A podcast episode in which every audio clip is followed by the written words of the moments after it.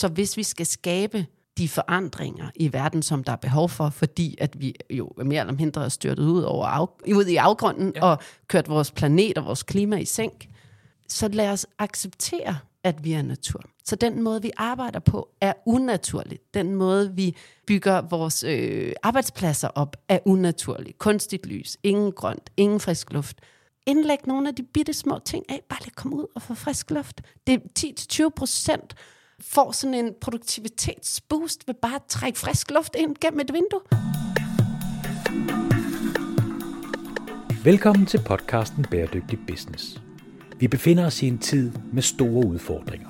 Klima- og biodiversitetskrise, knappe ressourcer og social ulighed. Men i Bæredygtig Business ligger vi idealismen på hylden og undersøger, hvilken rolle verdens virksomheder vil spille i omstillingen til et bæredygtigt samfund. De globale udfordringer kan nemlig ikke løses af velgørenhed og filantropi alene. Hvis vi skal afværge den nuværende kurs mod katastrofe, så skal vi lave bæredygtighed til sund forretning. Mit navn er Steffen Max Høgh. Jeg er forfatter og foredragsholder og har arbejdet med bæredygtighed de sidste 10 år. Jeg taler med førende eksperter og undersøger, om der er penge i at tage et socialt og miljømæssigt ansvar. Øh, Louise Spaff. Ja. Det er jo et øh, efternavn, man ikke lige glemmer. Og der er, heller, der er heller ikke særlig mange af os, kan man nej, sige. Nej, det vil jeg godt tro. Og det er sjovt, fordi jeg, har, jeg læser jo rigtig mange bøger, der kommer ud omkring bæredygtighed, tit fordi, at nogen er så søde at give mig en, Ja. i forbindelse med, at jeg skal lave podcast med dem. Men jeg har tit svært ved at huske forfatterens navn. Ja. Men dit navn, det var der bare lige med ja. Det samme, fordi det der spaff, det er sådan lidt catchy på en eller anden måde, ikke? Ja. Så, øh, og det er jo, du har skrevet en, nu skal vi snakke om din podcast, men vi skal ja. Også lige vende din bog. Jeg vil Ja. lige starte med at sige, og kvittere og sige, at det er virkelig en fin bog, du har skrevet. Meget, øh, også en meget personlig bog, ja. om så din rejse, altså fra at være måske lidt en type leder til at blive en anden type leder. Og det er jo noget af det, vi skal tale om i dag, det er jo ledelse. Men din podcast, lad os lige få et par ord om den først. Ja. Og øh, måske endda du lige kunne præsentere dig selv til alle dem, der ikke kender dig så godt, som jeg gør. Ja. Øh, ja, men jeg har jo været leder i mange år, meget traditionelt, gennem tech-branchen, vokset op. Den vej øh, arbejdet i spændingsfelten mellem sådan tech, mennesker, samfund, og har sådan trådt den klassiske vej. Det er også det, jeg skriver i min bog, at, at der, vi har en måde at se på, hvordan er du en succes, hvordan kommer du fremad, hvordan bliver du anerkendt, målt og varet. Og det passede super godt til mig, øh, fordi jeg har meget drivkraft, og er egentlig ret konkurrencemindet, og sådan, og har hele den der sådan del af, at gerne ville præstere noget, og nå noget, og løbe efter noget. Så jeg er lidt sådan født med sådan øh, hurtig løbersko på. Det er bare ikke så sundt ikke også at have balancen i at kunne hvile i sig selv, mærke sig selv og have ro. Og i rigtig mange år, så har jeg sprunget den del over, også i min ledergærning, øhm, og egentlig været sådan en fart over feltet, og hastig skridt på gangene, og videre til næste møde, og hele tiden været sådan en, der gik, man, vi skulle videre og fremad og nå noget. Og haft det ret svært ved pauserne. Øhm, så min fortælling, både i min podcast, som hedder Det meningsfulde arbejdsliv, er, hvordan lærer vi at tage nogle af de her små bitte hacks ind, eller små værktøjer ind, som i virkeligheden giver os en bredere palette at lede ud fra, at skabe ud fra. Og vi kan nå længere og mere bæredygtigt ud, hvis vi øh, begynder at tage, tage noget af det her, der giver mening, og noget af det, der giver ro, og noget, der giver nærvær ind. Jeg synes, det er jo virkelig interessant, også fordi, at øhm, altså hvis man lige skal vende tilbage til din bog, den har jo også en undertitel, der hedder Lederskab i balance. Ja, Og, øh, og det synes jeg i det hele taget er lidt catchy. Måske også lidt, fordi der, hvor jeg er i mit liv, så jeg har jo lige fået mit tredje barn, en efternøler. Vi sover ikke så meget derhjemme. det vil jeg bare lige sige. Men øh, at, at starte en ny virksomhed op, og i det hele taget, jeg kan jo godt lide at have travlt. Og i perioder kan jeg jo også godt mærke, så har jeg jo for travlt. Øhm, og øh, så det der med, at sådan lederskab i balance, jeg, det, jeg, jeg læser det jo også meget som selvledelse. Jamen, det er det også. Og øh, fordi det er jo ikke kun nødvendigvis at lede andre, øhm, selvom at det forsøger jeg da også at gøre en gang imellem. Det kan man jo så diskutere, om man er god til at lege, fordi dem, der siger, de er gode ledere, altså, jeg synes jo godt nok er en svær titel at, at tage på sig, selvom at det virkelig er noget, man skal, altså det skal man gå, øh, gå meget seriøst til værks med. Det synes jeg, man skal. Det er et stort handler om- ansvar. Et stort ansvar, og, og sådan nogle ting. Men, men grundlæggende, så, øh, så, så synes jeg, det er en rigtig spændende opgave, ledelse. Men selvledelsesdelen, den tænker jeg meget over i tiden. Ja. Det her med, hvor meget er det egentlig, at man skal kunne nå, og hvor meget er det, man gerne vil nå. Ikke mindst set i lyset af den her di- dialog og debat, der er om, om fire dages arbejdsuge. Mm, ja, det er meget interessant. Og den har jo været i noget tid, men den er jo begyndt at komme op sådan på, øh, altså på lidt højere niveau, hvor, hvor man godt kan fornemme, at, at det måske godt kunne bære derhen af. Og der har jeg det jo sådan lidt, altså på den ene side kan jeg jo godt forstå, at en fire dages arbejdsuge, hvis man arbejder effektivt, og mm. man får ro og tid til at slappe af, så man kan nå at regenerere og, øh, samle ny energi ind, altså så kan man være mere effektiv, måske endda lige så effektiv på de fire dage. Mm. Men på den anden side, så har jeg det også sådan, jamen altså, sort på hvidt, så kan jeg nå mere på fem dage, end på fire dage. Mm. Hvad tænker du om det? Jeg tænker, oh. du er meget pro en fire dages Ja, det er nemlig ikke nødvendigvis. Øhm, fordi at min anke ved fire dages arbejdsuge er, at der ligesom bliver rullet sådan et uh, skoleskema ud for hele virksomheden. Det skriver du da også om i bogen. Ja, præcis. Og det er sådan lidt sådan en, øh, så bliver det øh, for meget sådan en, øh, et regime, og det har jeg det faktisk rigtig svært ved, og jeg tror noget af det, som rigtig mange medarbejdere reagerer på, er det her med sådan, hvis I siger, der er frihed under ansvar, og der er tillidsbaseret ledelse, og alle de her flotte ord, vi kan komme på, men så prøver I stadigvæk at proppe os ind i de her kasser og kontrollere, og så nu er det godt, at du holder den pause, og nu skal du have 25 minutter til at være øh, produktiv til det her. Der er elementer af 4 dages arbejdsuge, som jeg elsker. Der er elementer af det, de ligger ind i skemaet, som er helt rigtigt. Fordybelse, ro, pauserne. Hvornår skal vi skabe noget fælles? Hvordan samskaber vi? Men det at lægge det ind i et skoleskema, altså, det er bare industriugen i en anden form. Og så får jeg det faktisk rigtig svært, så derfor har jeg været lidt ude. Og så er sådan, folk er sådan, nej, men det går da så godt i tråd med det meningsfulde arbejdsliv, og du taler meget om pauserne og sådan noget. Men ja, men måske at det, der virker for dig, er, at du har fire timer hver dag, alle ugens dag. Fordi jeg ved ikke, hvordan dit liv ser ud. Måske har man som dig en lille efternøler, så har du altså brug for på en eller anden måde at have noget fleksibilitet ind og ud, og man skal i hvert fald være hjemme til aftensmad, som er klokken halv seks, ikke? Og, for det ellers kan man ikke nå. Altså, så det er den der med, hvordan går vi ind i et arbejdsliv, som i dag, vi har så mange muligheder, at det næsten vælter os, men når vi stadig på en eller anden måde prøver at sige, hvordan ser det ud ned i det, der er dit nære team? Hvordan, hvordan passer det ind i jeres økosystem? Hvordan kan I få det til at hænge sammen? Og det behøver ikke alene teamet ved siden af, fordi de har det på nogle andre måder. Der er nogle andre individer, de har nogle andre livsfaser, de er et andet behov. Så øhm, du startede egentlig med at sige det her med, at det er ledelse af andre, men også ledelse af sig selv. Og det, der er pointen i min bog, det er, at ledelse kan være, hvis du har et stort ansvar, det kan være for 100 mennesker, eller en virksomhed på 1000 mennesker, eller helt ned i et team for tre, men alle har et ansvar for at lede sig selv. Og vi kan ikke give noget videre til hinanden, til teamet, til organisationen, hvis ikke vi starter med at passe på os selv, og varetage os selv, og give os selv de pauser. Fordi det, når jeg har kigget tilbage retrospektivt, så den leder, jeg var de første år, gav sådan set bare hastighed og stress og tempo og alt sådan noget videre i organisationen. Hvor den leder, jeg har været de sidste 5-6 år, har givet nærvær og hjerte og nogle helt andre ting. Men også mål og også, også noget tempo, også nogle resultater, men i balance.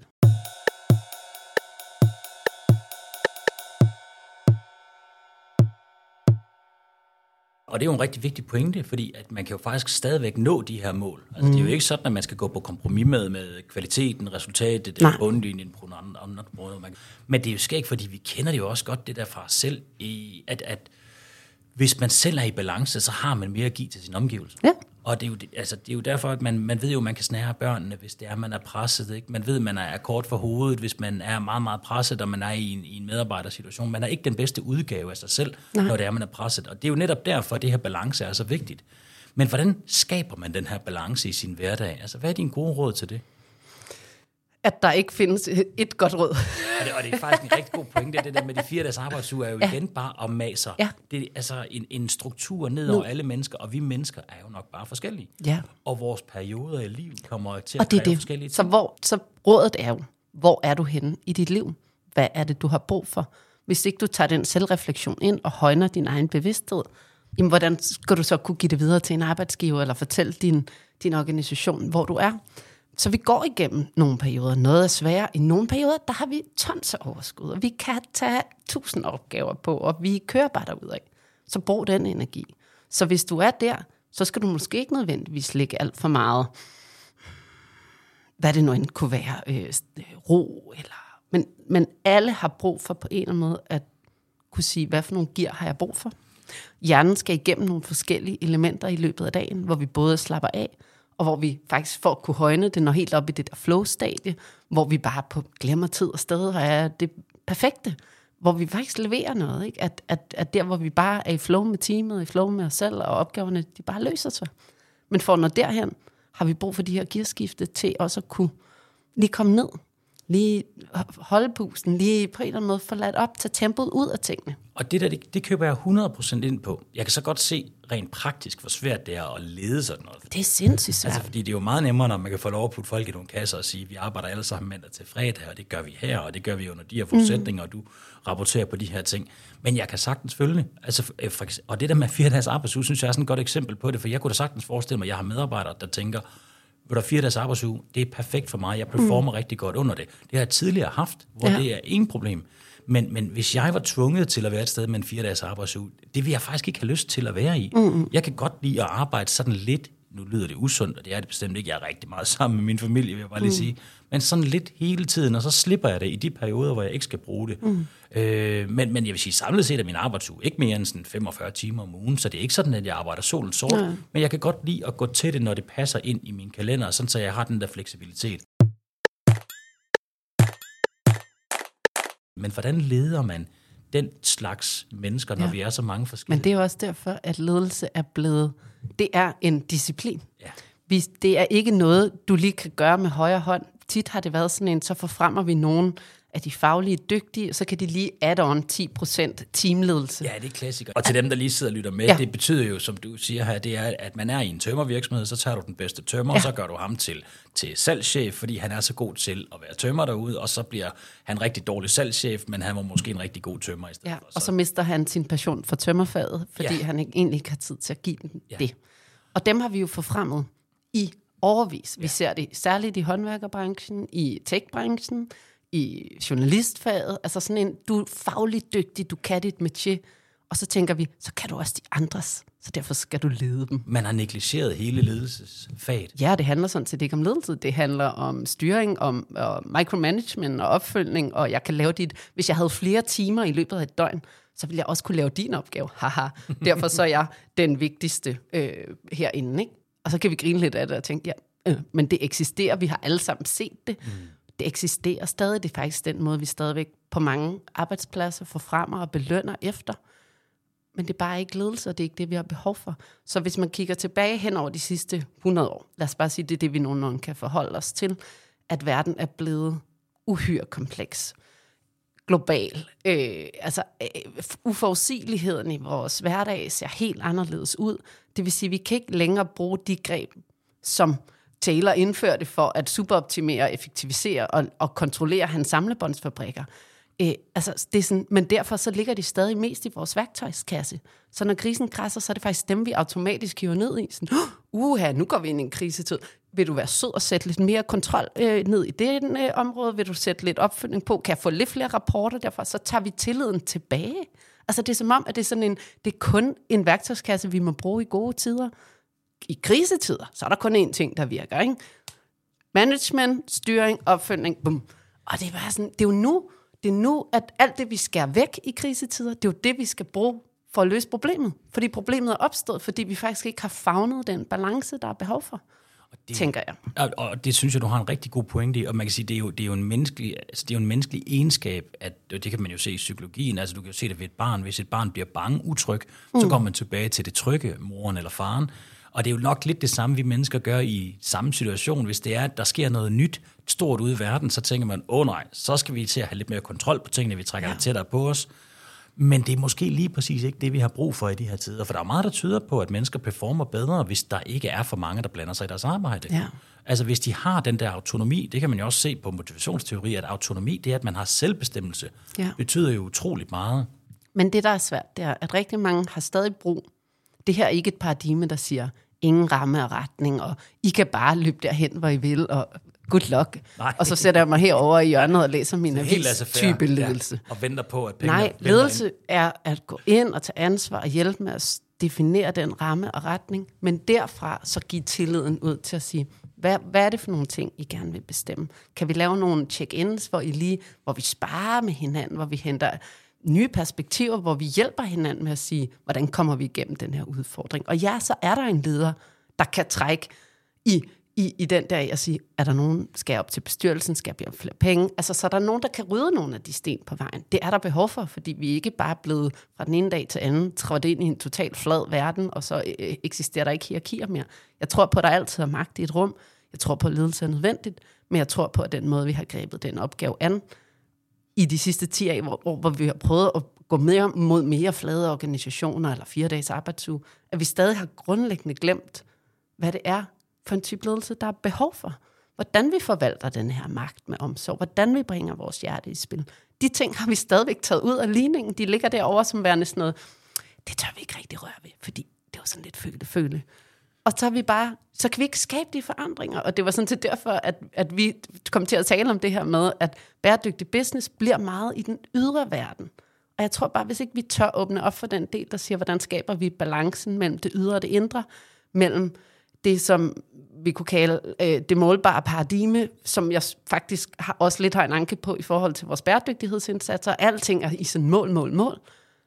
Men hvis ikke vi tør tage det ind, der er det mærkbare fornemmelserne, der hvor vi vidderligt sætter det menneskelige potentiale fuldt i spil, så mister vi utrolig meget. Vi mister mening, vi er modløse, vi er triste, vi er uengageret på arbejde, fordi der ikke er den balance, der er ikke den kobling ind til, at vi er nødt til at have vores hjerte med.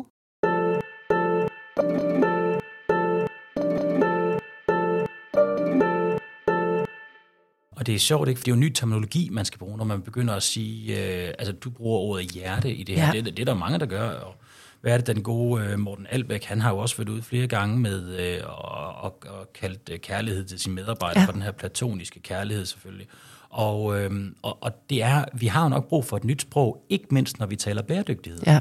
Og det kan man jo se meget tydeligt, når man øh, nu arbejder, altså når man arbejder med virksomheder, som gerne vil arbejde med bæredygtighed, mm. at de her ledergrupper har utrolig svært ved at sætte ord på de her Ja. ting. De kan godt forstå, jamen altså, KPI og økonomisk styring og bundlinje og alle de der ting, det, det er de som fisk i et vand ja. overfor. Men når man lige pludselig skal til at veje nogle ting op imod, altså at du faktisk oprigtigt har en, en interesse og et ønske om, at planeten skal klare sig bedre, det er der mange medarbejdere og kunder, Ja. der har. Det er et nyt sprog at Det tale. er et nyt sprog. Vi har ikke en begrebsapparat for det, og det er jo det tilbage til at sige, at ledelse ikke har været en disciplin, vi har taget alvorligt og seriøst nok. Så vi har bare lavet det blive sådan en, du kan her kigge ned i den værktøjskasse derovre, den er jo 100 år gammel, og så kan du lige pusle på den, og så støve for den den- af, og så... Den er jo 100 år gammel, den værktøjskasse, fordi i gamle dage, altså for lang tid Ja. ja. tilbage, der levede vi jo i balance med, Ja. ja. med de indre og de ydre Ja. ja. værdier. Så hvordan er det, du tænker, altså, hvordan arbejder man med det? Det er vel et spørgsmål om at begynde at lytte mere til sig selv, og begynde at kigge mere indad, tage noget tid for sig selv. Altså, det er jo her, meditation er jo et fantastisk værktøj Fantastisk. til. Og faktisk er der jo mange, der sådan kan, kan griner lidt af, af meditation, mere for et par år siden måske, men der er jo tung evidens for, at øh, meditation i høj grad gør rigtig meget for vores koncentration, for vores selvindsigt. Argumenter for, at Alt det er en god det, idé. der egentlig står nederst i enhver øh, virksomhed, det er, det er det her, vi gerne vil opnå af vores medarbejdere. Ikke? De er passionerede, de har deres fulde potentiale med, de er gode kollegaer, de altså, Kreative. Alt, kreative, ikke finder på nye idéer. Alt det, hvis du tager summen af det, og kigger på den måde, vi arbejder på i dag, så kan du bare sige, mm, jamen der er ikke lighedstegn nogen steder her. Det er ikke det miljø, vi, vi, den moderne måde at arbejde på, stimulerer ikke det. Så, så vi ved det, vi kan se det, der er al evidens, siger, hvad det er, der sker i vores krop og i vores hjerne. Vi kan ikke, vi kan ikke være fokuseret, vi, vi taber simpelthen ikke ind i den store viden, vi har i vores krop og vores hjerne. Og alligevel så fortsætter vi, og det er jo helt vanvittigt. Fuldstændig. Men en sjov lille historie er faktisk, jeg, jeg var på, øh, det, det er jo så over 10 år siden nu, der var jeg leder af et opholdssted for domsanbragte unge. Og det var nogle, øh, nogle rigtig dejlige unge banditter, som var lidt svære at styre, og det var svært for os at finde pædagoger, der var uddannet, der kunne håndtere opgaven, mm. så vi skulle have nogle sådan lidt tunge drenge ind og arbejde der. Og det var folk, der havde været lidt i vagt, øh, været vagter og udsmider og den slags ting. Og der indførte jeg jo meditation på hvert personalemøde hver 14. dag. Og det er mere det her med at sige, at når man så prøver at bryde med noget, det synes de æderbank med var mærkeligt. Ja. At vi skulle sidde der og meditere på personalmøderne inden. At det var, nu kan jeg ikke huske lang tid, om det var tre eller fem minutter bare, vi skulle sidde og være stille og så trække vejret.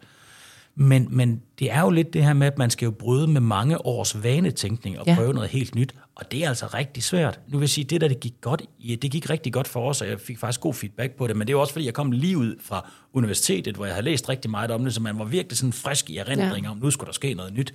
Men at indføre det den dag i dag, Det er også stadig i dag, er vi, det kan blive ubehageligt for os, den der stillhed, der indfinder sig. Vi er jo slet ikke, vi er jo ikke øvet. Altså, ja, det tog mig 35 år, før at jeg turde sidde alene med mig selv og mine tanker. Fordi jeg er ikke opvokset med det. Jeg havde ikke værktøjerne til det. Jeg har altid været så meget i hastighed. Når jeg sådan, øh, en gang man gik til yoga tidligere, så var det sådan noget, så springer jeg altid den der del over, hvor man skulle øh, øh, ligge helt stille, fordi jeg Ja. forstod ikke, hvad man skulle bruge det til. Og i dag, den ro, jeg kan jo ikke leve uden den. Men det er jo, fordi det er ubehageligt for os, så derfor så de værktøjer, det er jo sådan nogle, vi bare skubber derud, fordi vi, vi kan ikke mærke os selv. Det er ubehageligt at være i stillhed, det er ubehageligt at være med os selv. Så det ting, vi mærker, når vi går fra 120 i timen til 0, det er ubehag. I stedet for, at vi så bliver i det og kigger på det og finder ud af, hvad der sker, så er vi sådan, det hører i hvert fald ingen steder til i et arbejdsliv. Nej. Men hele pointen her er, at når man siger, at vi tager det hele menneske på arbejde, og det har været sådan en del af ledelsesteorierne hen over de sidste par år, ikke sådan noget, vi skal sætte mennesket i centrum mm. og mennesker først, men vi har bare ikke understøttet med de værktøjer, der skal til. Vi har ikke sagt, hvad sker der? Hvordan øver vi os på det? Hvordan, hvordan får vi den balance ind? For vi kan stadig kun være i 120 i timen, og fuldt belagt mødekalender og hastighed og derudad. Synes du ikke, at der er ved at ske en, øh, en ændring fra det gamle over imod noget andet? Altså, nu var jeg ude og holde foredrag ved en, øh, eller en workshop ved en, en stor bank i går, og der vil jeg sige, der var jo ud af de der 40 mm. øh, erhvervsrådgivere, så var der jo ret mange, der sad derinde, som selvfølgelig havde den klassiske blå skjorte på, men der var også en, der sad i en hoodie, og der var også nogen, der... Altså, altså i, i lidt tilbage i tiden, Ja. så har vi flere haft slips på. Alle folk, vi har haft en blå Helt skjorte klart. på ned i. Altså, vi er vel Der lidt mindre noget. formelle, er vi ikke? Er Og der vi er mindre noget? formelle, og, og det vi siger, det vi kigger ind i, det er, at vi siger, at de skandinaviske lande burde have alle forudsætninger. Vores tillidsbarometer er jo højt. Vi har faktisk allerede en åben ledelsesstil. Men der er stadigvæk nogle af de der mekanismer, der virkelig trigger vores ego, som vi er gode til at have ind i vores erhvervsliv. Men jo, der sker noget. Jeg har øh, rigtig meget konsulent- og revisionsfirmaer, som jo helt klart er kommet ud af modellen af timer, og øh, Ja. som godt kan se, at de kan ikke få medarbejdere, de kan ikke fastholde dem. Der er noget her, så de er nødt til at skrue på det. Men det, jeg ser, det er faktisk, der er et ret stort clash, fordi vi har en øverste ledelse, der begynder faktisk at bringe noget aktivisme ind der og sige, jeg kan heller ikke længere leve det liv. Jeg, har, jeg vil gerne lære at trække vejret, og jeg vil gerne meditere. Så er der nogen, den yngre generation, der siger, jeg vil slet ikke arbejde de der 70-80 timer. Jeg har ikke behov for det. Jeg har ikke behov for at blive anerkendt på den måde. Og så er der en hel gruppe mellemledere, der er vokset den vej op. De er ikke nået øverst op endnu, og så begynder de bare, de sidder, de føler sig klemt imellem. Vi troede, at vi skulle det her. Nu skal vi prædike livsbalance for vores medarbejdere, og vi har ikke selv redskaberne, så hvad vil vi gøre? Så de er, ikke, de er ikke blevet uddannet, de er ikke taget med, samtidig med, at der bare er et kæmpe pres fra topledelsen af, at vi skal gøre det anderledes, sige nogle andre ord, øh, øh, gøre nogle andre ting, og medarbejderne kræver det, men de ved ikke, hvordan. Det, jeg synes, det er rigtig spændende det her med, at, at du oplever, at det begynder at vokse ud også af ledergruppen. Jeg ser Ja. det rigtig meget på medarbejdersiden. Mm. Og, og det er der virkelig mange virksomheder, de begynder at tage fat på det. Altså, og det skal ikke, du nævner de her konsulenthus, fordi de har også enormt travlt med at fortælle, her der arbejder vi altså virkelig også med meningsfuldhed og bæredygtighed Ja. og det hele det. Og, og det gør de givetvis også i et eller andet omfang, men der er jo ingen tvivl om, der er også noget rekruttering ind over det her. Der er noget, noget hvad hedder det, employer brand, eller ja, employer branding omkring det. Det kommer der jo snart en episode bæredygtig business omkring. Men, men jeg kan ikke lade være at slippe det der med, den her måde at leve er jo mere i balance med mennesket. Jeg tror, mennesket trives bedre. Jeg tror, man er bedre far. Jeg tror, man er bedre mm. mor. Jeg tror, man er bedre leder. Jeg tror, man er bedre rigtig mange ting, når man er i balance. Men hvis man så for eksempel kigger på de aller, aller øverste ledere, nu var Søren Skov jo lige forladt Mærsk og var ude i et interview efterfølgende, hvor, hvor, altså, hvor han jo skar det helt tydeligt ud. At, at, ved du hvad, Det var et katastrofeinterview. men, men og det, det, var, det var ikke verdens bedste interview. Han kom måske lidt til at formulere det sådan, at, at, at han havde en kone derhjemme, som tog sig af alt, hvad der handler om mad, og han tog sig af alt, hvad der handler om arbejde. Men jeg vil sige, i hans forsvar, så kan man sige, at han er direktør i en af de alle, og det, har- det har ikke noget med mand kvinder at gøre. Det, er, det har mere noget at Det gøre kom med, det bare lidt til at fremstå. Ja, og, og han kom lidt uheldigt til at lyde en lille smule dinosauragtig på det område. Men, men pointen, men du vil gerne sige en stor smule dinosauragtig, ja. Men, i, men hans pointe omkring, hvis du vil være i det her game mm. på det her niveau, mm. så kræver det alle dine vågne timer. Og det skal man gøre op med sig selv. Og det er jo altså, altså det er jo med, øh, med, med børnenes afsavn af dig, at du kommer ikke til at være en del af din børns liv på samme måde. Du kommer ikke til at se så mange venner, som du måske havde ønsket. Der bliver ikke helt så mange ferier, måske, som man havde håbet på. Så det, det koster noget at være på det niveau. Og det er ikke, fordi jeg nogensinde kunne drømme om at være på det niveau, for jeg synes, man skal give for meget af sig selv, altså mm. sige, hele sit menneske for at være der. Men kan du ikke godt følge princippet i, hvis du vil være aller, aller øverst i erhvervslivet, mm. så koster det mere, end hvad du kan ligge på en fire-dages arbejdsuge? Jo. Og nej. Øh, jeg, kan, jeg kan følge det så langt som, at det er ikke øh, en walk in the park at være administrerende direktør. Og formentlig bestemt ikke for Mærsk. Øh, nu kan jeg jo kun sammenligne med mit eget liv. Jeg har været administrerende direktør i to virksomheder. Jeg har arbejdet helt anderledes, end da jeg var ung og troede, at jeg skulle knokle mig til succes. Der lagde jeg 70-80 timer om ugen. Jeg har været administrerende direktør, hvor jeg har arbejdet nogle uger 35 timer, nogle uger 60, men i variation og i største delen af at tænke min arbejdsdag på en anden måde. Hvad for nogle møder har jeg egentlig behov for at vise mig til? Hvordan kan jeg uddelegere meget mere ansvar og mandat ud i organisationen? Hvordan kan jeg få de ledere, jeg har under mig, til at vokse og blomstre og tage ansvar? Hvordan kan vi tage naturen ind? Hvordan kan vi tage pauser ind? Sådan så, at vi kan løbe hurtigt. For jeg kan løbe sindssygt hurtigt, og jeg kan virkelig nå noget. Men det, der var hele min pointe, det var, jeg, hvis vi kigger ind i og siger, at vi vil have diversitet ind på ledelsesgangen, det er en kæmpe udfordring. Det er en bæredygtighedsmæssig udfordring. Det er en overlevelsesudfordring for virksomhederne. De vil gerne lukke mere diversitet ind. Meget af det er i ord, ikke så meget i handling. Hvis vi bliver ved med at have ledere, der vokser op igennem systemet som Søren Skov, og Søren Skov er garanteret en vidunderlig mand på alle mulige parametre, men man må godt bruge hans navn, fordi han er en erhvervsleder, der et både har udtalt sig. Han er kendt, og han har været i medierne. Han er kendt, og han er så også årets erhvervsleder 2022, det er jeg bare nødt til at sige. øh, så, vi, så vi hylder stadig den måde at være leder på.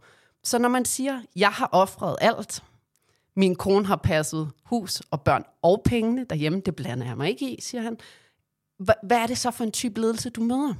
Han har øh, malerier hængende, haft malerier hængende, der hedder work, work, work, work, work, work. Og det er bare sådan, er der andet i livet?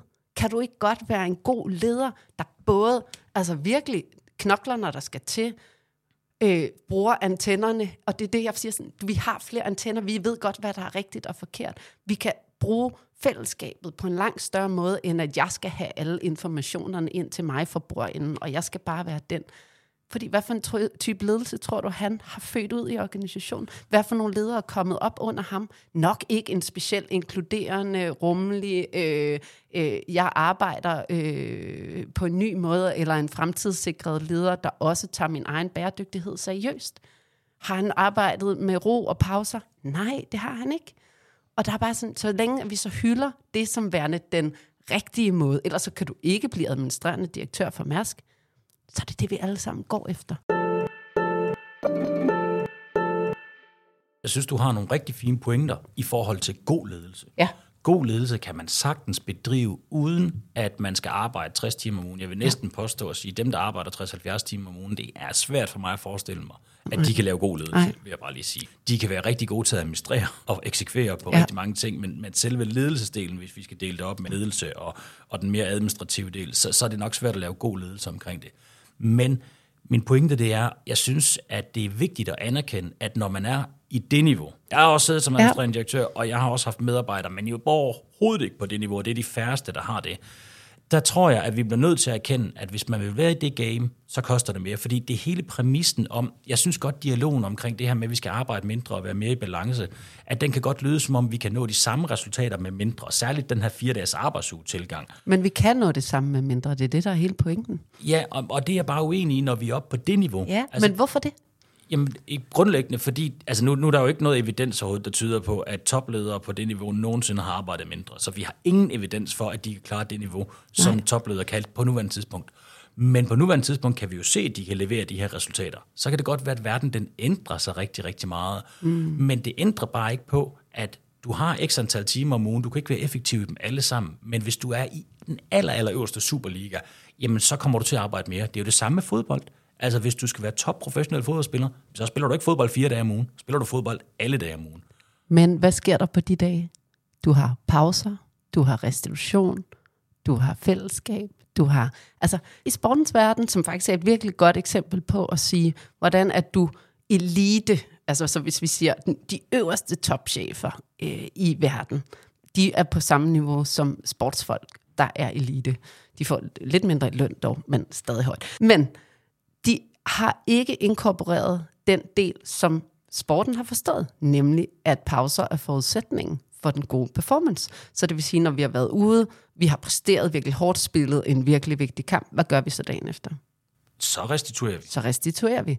Godt. sidder jeg og lyder som sportsmand, og det vil jeg sige. Min vægt efter corona har altså ikke sådan helt... Altså de der tur op ad trappen, vi tog her, det var ikke... det nej. ikke... Men de har forstået, at for at vi både mentalt kan være til stede, være knivskarpe ja, der, hvor der skal leveres. Man. Ja, men, men tror det ikke, tror vi- topdirektør restituerer? Hvornår?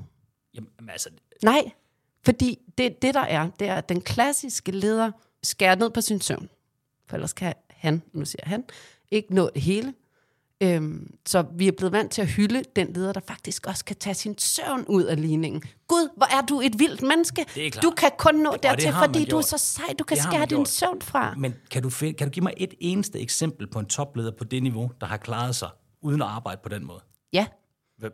Øh, der, lige nu er der øh, fra øh, FedEx Canada en kvinde, som er den øverste topchef der.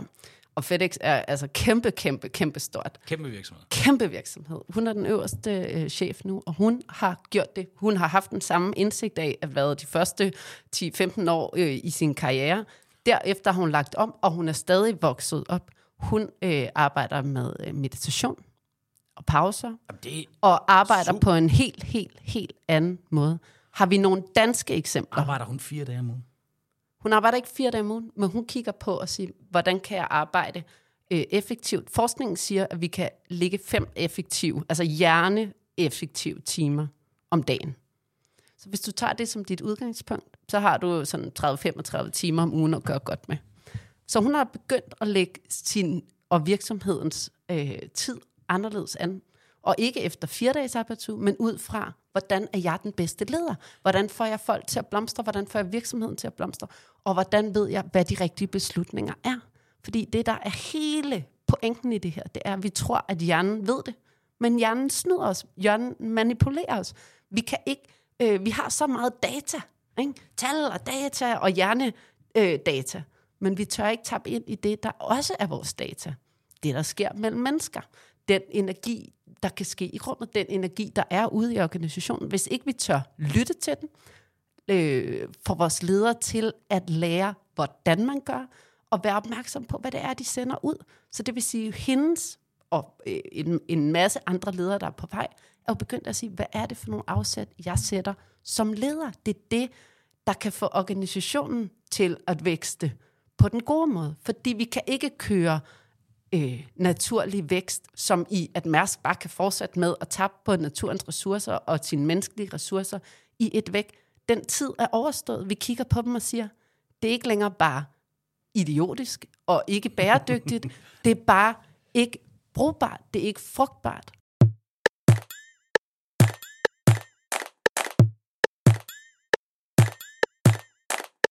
Grundlæggende er jeg jo fuldstændig enig. Så, mm-hmm. så der, er jo, der er jo overhovedet ikke noget i forhold til det.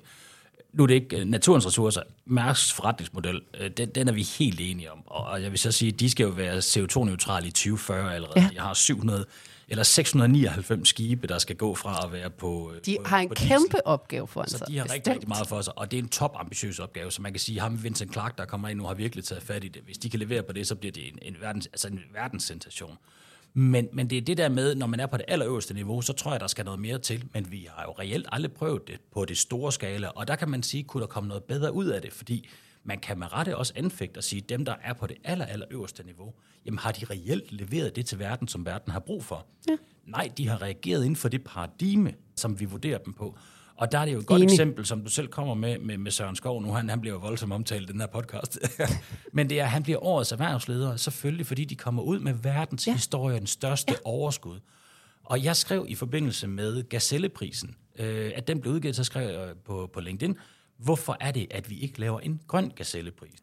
i stedet for at vi altid bare hylder økonomi alene. Og det er jo noget af det, der også er ved at ødelægge vores samfund, ikke? det er, at, at vi vægter jo ikke et træs værdi, altså de der eksterne øh, eksternaliteter, de negative eksternaliteter, der er ved produktion af olie mm. og alle de forskellige ting, vi gør. Så vi vægter ikke værdien af et træ, vi vægter ikke værdien af en time fri med vores familie. Nej. Vi har det der meget unuancerede perspektiv på det. Enig. Og der vil jeg jo godt øh, altså medgive, at hvis vi skal løse de problemer, vi står overfor, det er jo derfor, at den der indre bæredygtighed er så ekstremt vigtig. Nemlig. Fordi hvordan skal vi få den her balance, hvis vi ikke lytter til os selv? Og, og hvis du kigger på tallene lige nu, altså vi har jo nogle, nogle frygtelige tal, både på, øh, på angst og depression, ikke mindst blandt unge, men også blandt voksne, ja. og så selvfølgelig stress som jo i høj grad også er et symptom på, at vi ikke lever i balance med os selv. Fuldstændig. Og jeg tror, det er den der kobling fra, at vi har taget den, den menneskelige ligning ud. Ikke? Vi har faktisk glemt, at vi er sådan nogle, vi tror, vi kan hele tiden køre på, at jo flere timer vi kan lægge, jo mindre søvn vi kan tage, jo mere bliver vi sådan et overmenneske. Så bliver jeg den der på toppen, på toppen, der kan herske over det hele, og så er jeg en succes. Altså, det er vores succeskriterie, det er jo vanvittigt. Ja, der har jo været den der med, at søvn, nærmest jo mindre søvn, ja. du kunne, jo bedre var det. Ja, fordi så kunne man lige squeeze en Ironman ind, eller løbe en maraton, ja. inden man bagte boller og vækkede familien. Sjovt, det der, det var jo netop opskriften, ikke? Det var jo lige præcis, at du skulle løbe, sove lidt og arbejde hele ja. tiden, ikke? Og konen skulle komme ind ja. med nye skjorter til dig ind på arbejde, sådan ja. så du kunne vise, at du var der, og så var du partnermateriale, som uh, Anders Heide, han siger i bundlinjen relativt ofte. Mm-hmm. Men, men hvordan begynder man at arbejde mere med det her? Altså, du har podcasten, hvor det er, I sidder og snakker om, om det meningsfulde liv. Altså, vi, jeg tror, vi alle sammen har en god idé om, hvad der skal til for at have det meningsfulde liv. Det er jo at være sammen med dem, vi rigtig godt kan mm. lide, lave ting, vi er optaget af, sørge for at være i balance med vores ressourcer, sørge for at spise sundt, helt elementære ting, få noget søvn. Men, men hvordan starter man den her rejse? Altså, har du nogle gode råd til det? Ja, og, og det er jo rigtigt, fordi det er sådan en, vi har alle sammen. Vi har mærket det, så vi ved det godt. Så vi har en intention om, at det vil vi godt.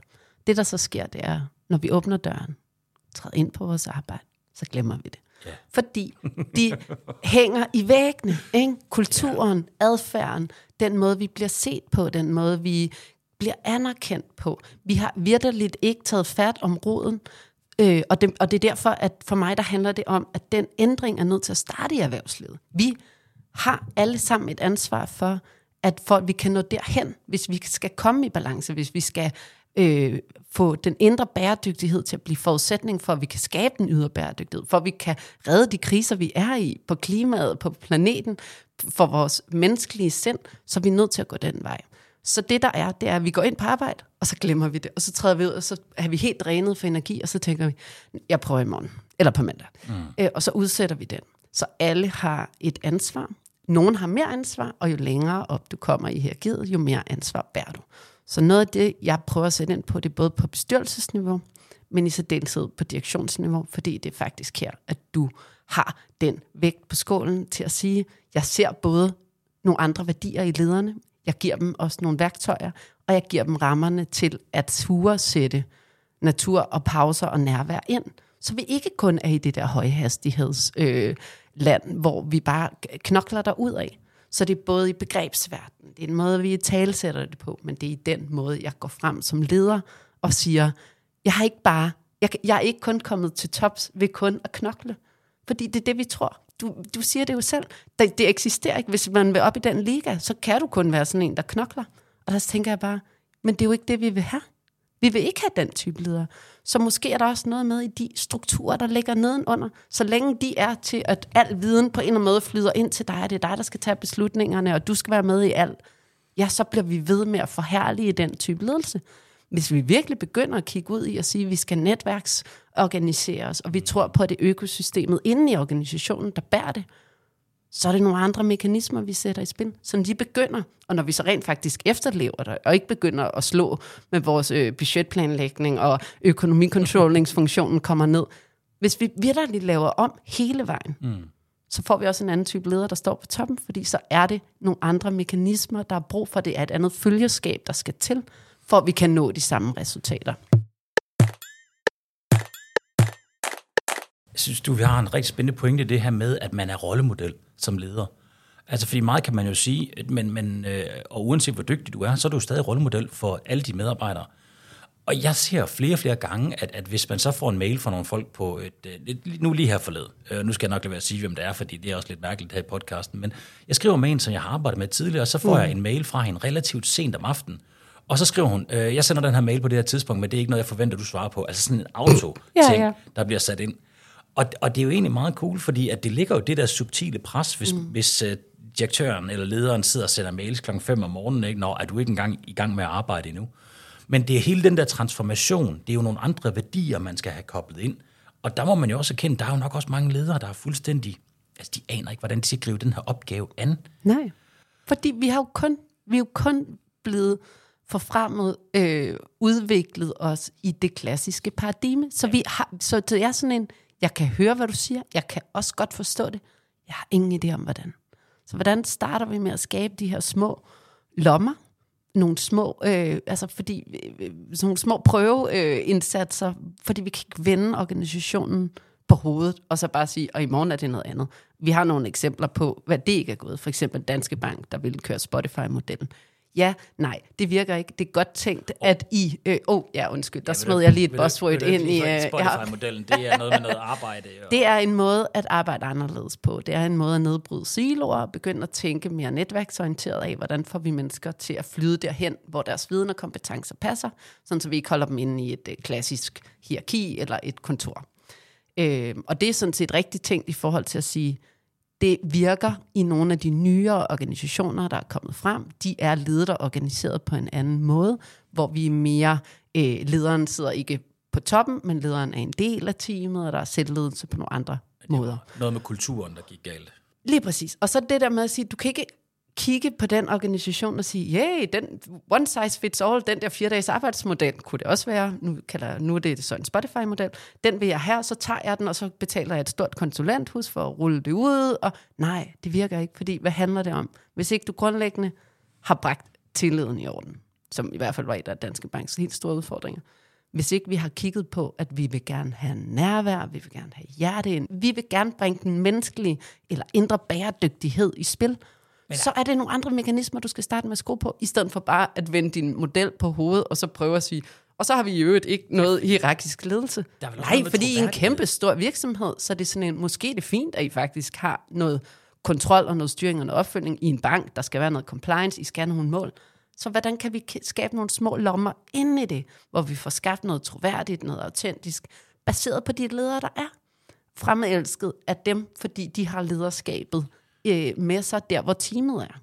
Er der ikke også noget med, med troværdighed omkring det? Altså hvis man har sådan en virksomhed som, som Danske Bank, altså hvor man kan sige, det er jo også en virksomhed, der har været kendt for, at her bliver der lagt nogle timer, øh, her knokler vi. Altså den der, øh, som Mærsk er den samme type virksomhed, altså der, der var der rigtig mange af.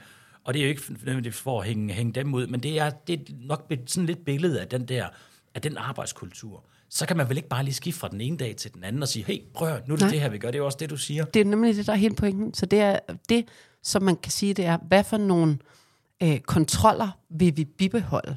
Hvad for en organisation vil vi egentlig gerne være?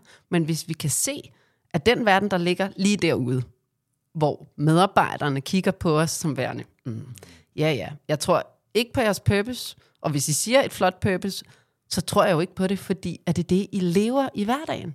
Så det er helt ned i, hvordan ser din arbejdsdag ud? Hvad er det for nogle rytmer? Hvad er det for nogle traditioner, vi har? Hvordan samskaber vi? Hvordan taler vi til hinanden? Hvordan bliver vi forfremmet? Hvordan hjælper vi hinanden? Hvordan bliver vi målt og vejet på timer? Det er helt ned i de basale ting af at sige, er der egentlig plads? Er der plads til, at jeg kan føle fællesskab og lave samskabelse og føle mig tryg? Det er sjovt, når man sådan tænker på, hvor meget det er, at vi bliver nødt til at lave om. Fordi at, at vi, øh, man kalder det også den, den store volatilitet, tid, den vi lever i Ja. nu, at der simpelthen er så mange forandringer. Og, og vi har brug for forandringer. Vi står jo over for nogle bæredygtighedsudfordringer, som lytterne af bæredygtig business nok ikke er i tvivl om. Mm. Men, men der er nogle ret store udfordringer. Der er også nogle menneskelige ting i forhold til ledelse, som jo også spiller ind i bæredygtighedsagendaen. Og det hele, det kommer altså væltende ned over os ret hurtigt. Er der ikke også en fare for, at der er, simpelthen er nogle mennesker, hvor at den her øh, forandringshast, at den simpelthen er, det er for svært for dem at følge med. Jo. Og at de, er, altså de, simpelthen, altså de bliver kørt over, hvis at en virksomhed ligger for hårdt ud, men nu skal vi lave alle de her forandringer på for kort tid. det burde heller ikke være forandringer for forandringernes skyld. Det bør i virkeligheden sige, hvad for nogle ting kan vi tage ud? Hvad kan vi slå ihjel? Altså sådan, hvad for nogle processer kan vi tage ud? Hvad for nogle rapporter kan vi tage ud? Hvad for nogle møder kan vi fjerne fra kalender? Start med at rydde op, frem for at skabe forandringer. Er det en god pointe? Øh, fordi det, jeg tror, det er, at vi overdynger jo hinanden, og det, der jo typisk sker, tilbage til hastigheden, tilbage til at leve i hele tiden, og være i, øh, vi skal skabe noget, eksekvere og udrette noget, så bliver vi i den her forestilling om, at vi hele tiden kan være i evig vækst hele tiden presse os selv. Øh, så når jeg er færdig i det her projekt, så skynder jeg mig videre til det næste, for alting haster, og alle opgaver er sat i spil. Det er at sige, hvordan kan vi skabe noget mere ro? Så yes. roen er et sted at starte, og det kan være, hvad for nogle pauser har du brug for helt menneskeligt med dig selv, for at du kan bringe dit bedste potentiale i spil, og for teamet. Og et virkemiddel er, vi har talt om meditation, et andet virkemiddel, det er brug noget natur. Vi reagerer positivt på natur. Vi er mennesker, og dermed natur. Vi reagerer på den frekvens, der er. Nu sidder vi her et ret råt og betonfyldt øh, sted på Aarhus Havn. Øh, det gode er, at der er noget, øh, der er noget himmel, så jeg kan connecte med noget, der er, øh, jeg kan se, jeg kan have noget perspektiv. Og det der er, det er, at vi bruger størstedelen af vores tid indendør. Det bringer os i ubalance, fordi vi ikke er connected ind til det, vi er nemlig natur. Så hvis vi skal skabe de forandringer i verden, som der er behov for, fordi at vi jo mere eller mindre er styrtet ud, over af, ud i afgrunden ja. og kørt vores planet og vores klima i sænk, så lad os acceptere, at vi er natur. Så den måde, vi arbejder på, er unaturlig. Den måde, vi bygger vores øh, arbejdspladser op, er unaturlig. Kunstigt lys, ingen grønt, ingen frisk luft indlægge nogle af de bitte små ting af. Bare lige komme ud og få frisk luft. Det er 10-20 procent får sådan en produktivitetsboost ved bare at trække frisk luft ind gennem et vindue. Det er sådan helt nede i at sige, hvad for nogle mekanismer her kan vi tage ind for at skabe en mere naturligt måde at connecte på sammen og være i kontakt med os selv. Og det er, det er jo sjovt, for der findes jo et begreb, der hedder nature connectiveness. Ja. Altså, vi er jo simpelthen forbundet til naturen. Det er vi jo. Og der er jo, hvad er det, det hedder, det der skovbadning? Skovbadning, Skov, ja. hvordan er Japanernes er? Ja. øh, har jo det her, de er jo, det, er sådan her, det er jo et fænomen, de har, øh, og, og, og har været en del af at sige, okay, hvis, vi, hvis jeg er øh, stresset, eller lidt overbelastet, eller ikke kan få ro i mine tanker, så bruger jeg skovbadning. Det betyder egentlig bare at gå ud og lade sig påvirke af den frekvens, som træerne udsender. Fordi, og, og det her, for nogen synes de, at det bliver en lille smule hippieagtigt det her. Og der er bare nødt til at sige, så hvis bi- en biolog forklarer dig, at træerne udsender øh, frekvenser, de kan tale med hinanden, øh, i hvert fald mærke hinanden. Modertræet kan connecte med sin, alle sine små babytræer og sende vand eller næring videre til. Der er vi sådan, nå ja, det giver mening, du er en biolog, du har forklaret mig, det er natur. Når vi så siger, mennesker bliver også påvirket af den frekvens, fordi vi også er natur, så synes vi, det bliver lidt mærkeligt. Ja, Uha, og det er ej, det er sjovt. lidt noget underligt noget. Og det, det får nemlig lidt det der hippie-vibe. Ja. Øh, og, og, og altså det er jo, så er der, man kan godt have lidt den der tilgang, jamen det hører ikke hjemme herinde, når vi sidder her rundt Ja. ja. om det her fine bord og tager store beslutninger. Men, men vi ved det jo, vi ved det samme om hjernen. Mennesker er jo connected på samme måde, som træerne kan tale gennem deres rødder. Lige præcis. Så er vi connected med vores spejlneuroner. Ja. Så når vi sidder her i samme lokale, så tuner vi jo ind på hinanden. Ja. Det kan man jo se helt faktuelt. Altså der er også en grund til, at hvis du gaber, så kunne jeg godt finde på at gabe. Der er ikke nogen af os, der gaber lige nu, vil jeg godt lige sige. men, men det der med, at vi er faktisk connected. Men det er som om, og for mig er det her jo helt naturligt. Og Ja. taler om, fordi at jeg har læst psykologi, så det, for mig er det jo helt naturligt. Ja, og det er jo Men- ikke kun i hjernen. Det der er, det er at vores pupiller øh, faktisk synkroniserer med hinanden, når vi er sammen med nogen, vi kan lide. Vores hjerterytme begynder at slå i takt. Det er hele sådan en, det er menneske til menneske. tuner ind. Det er jo, og vi kender det under begrebet kemi. Har du en god kemi, eller har du en dårlig kemi? Det ved vi godt. Men når vi så sætter det i spil i en arbejdspladskontekst, så bliver vi sådan lidt, ej, det er lidt underligt. Men det er fordi, vi faktisk har gået igennem 150 års adskillelse, hvor vi faktisk har forsøgt at adskille os fra naturen. Forsøgt at adskille vores hjerne fra vores krop. Altså det, det er derfor, det føles unaturligt for ja. os. Det er fordi, vi faktisk har mistet forbindelsen. Ja, og, og det, nu er vi virkelig inde i det her Ja, det- regenerative ja, ja, ledelse, ja. som du også taler rigtig Ja. meget om. Men, men min pointe er med, at på et psykologistudie eller et pædagogseminar, der er det jo helt naturligt, at man taler om sådan nogle ting. Men det gør du ikke på, på business, uh, business schools, uh, handelsskolen og Nej. BS, BSS og hvad de ellers hedder. Og det burde man måske i højere grad begynde at kigge, hvordan det er, de her ting, at de hænger sammen. For et af de store problemer, når vi snakker bæredygtighed mm. og løse de her problemer, vi står overfor, det er jo, at alting er i de her fordømte siloer. Ja. Så vi skal jo have folk til at bedre kommunikere sammen på tværs. Ja. Jeg kan heller ikke lade være at bide fat i det, du siger her med, eller bide fat i, det hedder det ikke, bide mærke i, øh, det du siger med, at, at kulturen sidder jo i væggen. Ikke? Mm. Og vi ved det jo selv, hvis vi kommer til en, en gammel elevfest, jamen ved du hvad, du falder lynhurtigt tilbage i de samme roller, som du havde i folkeskolen. Der er bare et eller andet der, så vi skal jo bryde med det. Ja. Og vi kan jo også se nu, at rigtig mange er begyndt at sådan, altså under corona, hvor vi alle sammen skulle arbejde hjemmefra, og, og der var den ene og den anden, og verden der var ændret fundamentalt i forbindelse med, hvordan vi arbejdede. Nu ser man jo flere og flere komme mere og mere tilbage. Men der vil bare gerne slå et slag for, at det er vigtigt, at man holder fast i den her forandring af, hvordan det er, man leder virksomheder, og hvordan man skal være til stede på en virksomhed. Ja. Hvorfor er det også, at arbejde skal sådan være lidt, altså det skal være det der hårde noget, vi gør, og så kan vi gå hjem og have fri. bagefter. Yde, seriøsitet. Ja. Altså, der, vi har hele det der spektrum af et begrebsapparat, der ligger op til, at du ikke kan tage pause, fordi det vil være uproduktivt eller useriøst. Eller det ligger i vores samfund, i vores sådan lidt sådan måde at anskue øh, dogenskab på. Ikke? Så tænker vi, det, og dogenskab er en dødssynd, ikke? så derfor så kobler vi de automatisk sætter vi så pausen lige med noget at ikke producere, at ikke gøre noget. Og det, der er hele min pointe her, det er, jeg ser sådan set næsten alle virksomheder begynder at være i deres værdier, kan de se det. Vi vil gerne øh, skabe den bedst mulige arbejdsplads, hvor vi kan samskabelse, eller tillid, eller åbenhed. Altså vi har de her meget, meget flotte værdier, og vi er godt klar over, at mennesker først, og det hele menneske på arbejde. Vi begynder virkelig at tale det, men vi gør det ikke fordi vi ved ikke, hvordan. Vi har ikke, nu siger du selv, det har ikke været en del af det, der sker på CBS, eller øh, de- primære øh, uddannelsesinstitutioner, som nu engang er dem, der føder øh, toplederne. Mm, de kommer stort set alle sammen fra det samme studie. Vi har ikke lært det. Så det, der er vigtigt her, det er at sige, okay, så må vi begynde at lære de ledere, der er i dag, for vi kan ikke vente på morgendagens ledere kommer og gør det, fordi så er det muligvis for sent. Vi har ikke ret meget tid tilbage til at få det menneskelige øh, bæredygtighed øh, ind og få den i balance. Vi har, vi har tabt på så utrolig mange planer, du sagde det selv, alle de tal, vi ser på. Det er sådan, vi kan ikke fortsætte med at arbejde på den her måde. Vi er nødt til at gøre noget anderledes i dag.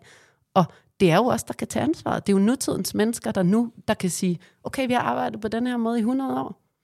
Det er os, der kan gøre forskellen. Hvorfor gør vi det ikke? Hvorfor, hvorfor sætter vi ikke noget handling bag? Hvorfor bliver vi i ordene? Det er meget inspirerende, og jeg synes helt, du er meget inspirerende, når du fortæller om tingene, og det er jo et godt træk, hvis man skal have folk med på sådan noget her.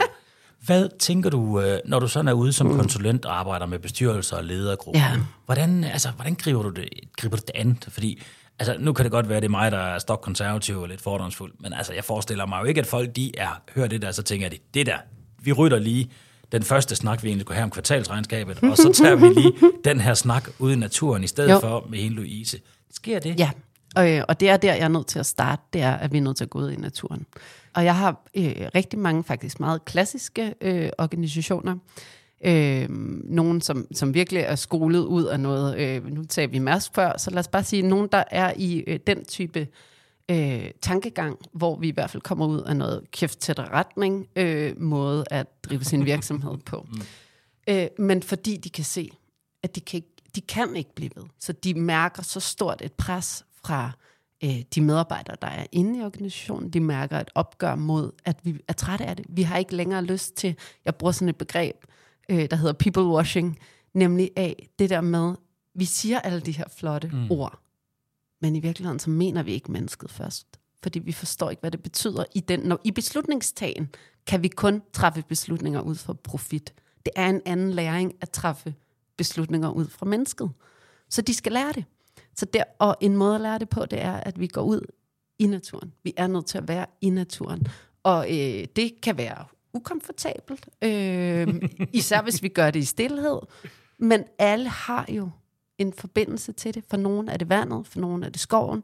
Øhm, men, men alle kan godt mærke, at der sker noget, når vi er i naturen. Så et sted at starte er at tage nogle af de her ind. Og så er det jo at tage den faktuelle, øh, alt den data, vi har, alt det, der er om, hvad der sker i vores hjerner, i vores krop, alle faktorerne omkring, hvor, hvor, hvor meget vi er i mistrivsel.